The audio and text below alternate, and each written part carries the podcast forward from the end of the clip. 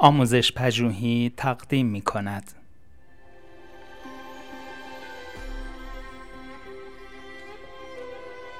صد نکته در کلاسداری.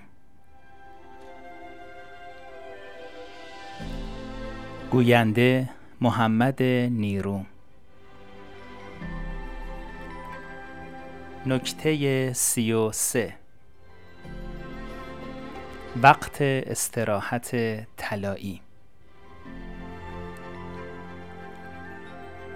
اینکه هر از گاهی به دانش آموزان در طول یک جلسه کلاسی استراحت داده شود فکر خوبی است. اگر این کار گاه به گاه و با زمانبندی مناسب صورت بگیرد واقعاً ارزشمند خواهد بود.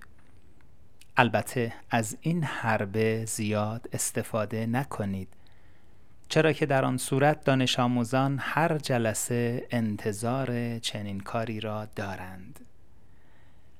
اگر دانش آموزان کارشان را به خوبی انجام دادند، به آنها بگویید که خوب بوده اند و به همین خاطر سه دقیقه به آنها وقت دهید تا به آرامی با هم صحبت کنند و برای فعالیت بعدی آماده شوند.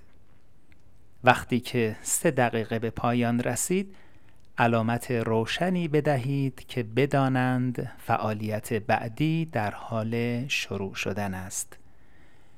به این ترتیب بچه ها درک می کنند که شما سعی می کنید به آنها کمک کنید، لذا با شما همکاری خواهند کرد. دو شرط اساسی برای وقت استراحت داشته باشید. یک، سطح سر و صدا باید در حد قابل قبولی نگه داشته شود. دو، دانش آموزان به محض شروع فعالیت جدید باید توجه نمایند.